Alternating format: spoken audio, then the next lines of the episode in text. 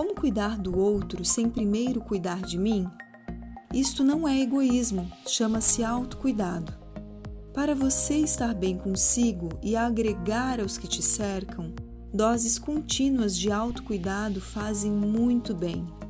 E aqui eu não irei lhe passar uma lista padrão de coisas, ações, atitudes, atividades para você fazer. Irei te propor o seguinte: pare cinco minutos e faça sua própria lista. Isto mesmo, dedique um tempo para pensar e listar o que você tem vontade de fazer e que te faz bem, ou pode vir a te fazer bem, pois você só saberá fazendo. Estimulo você a pensar nas mais simples ações e, se aceitar uma sugestão, aí vai uma valiosa. Escreva sua lista isto ajuda você, além de visualizar, fazer um registro na sua mente e firmar um compromisso pessoal de realização. Autocuidado não é coisa de mulherzinha, gente fraca, é coisa de ser humano que se ama, que dá valor à vida.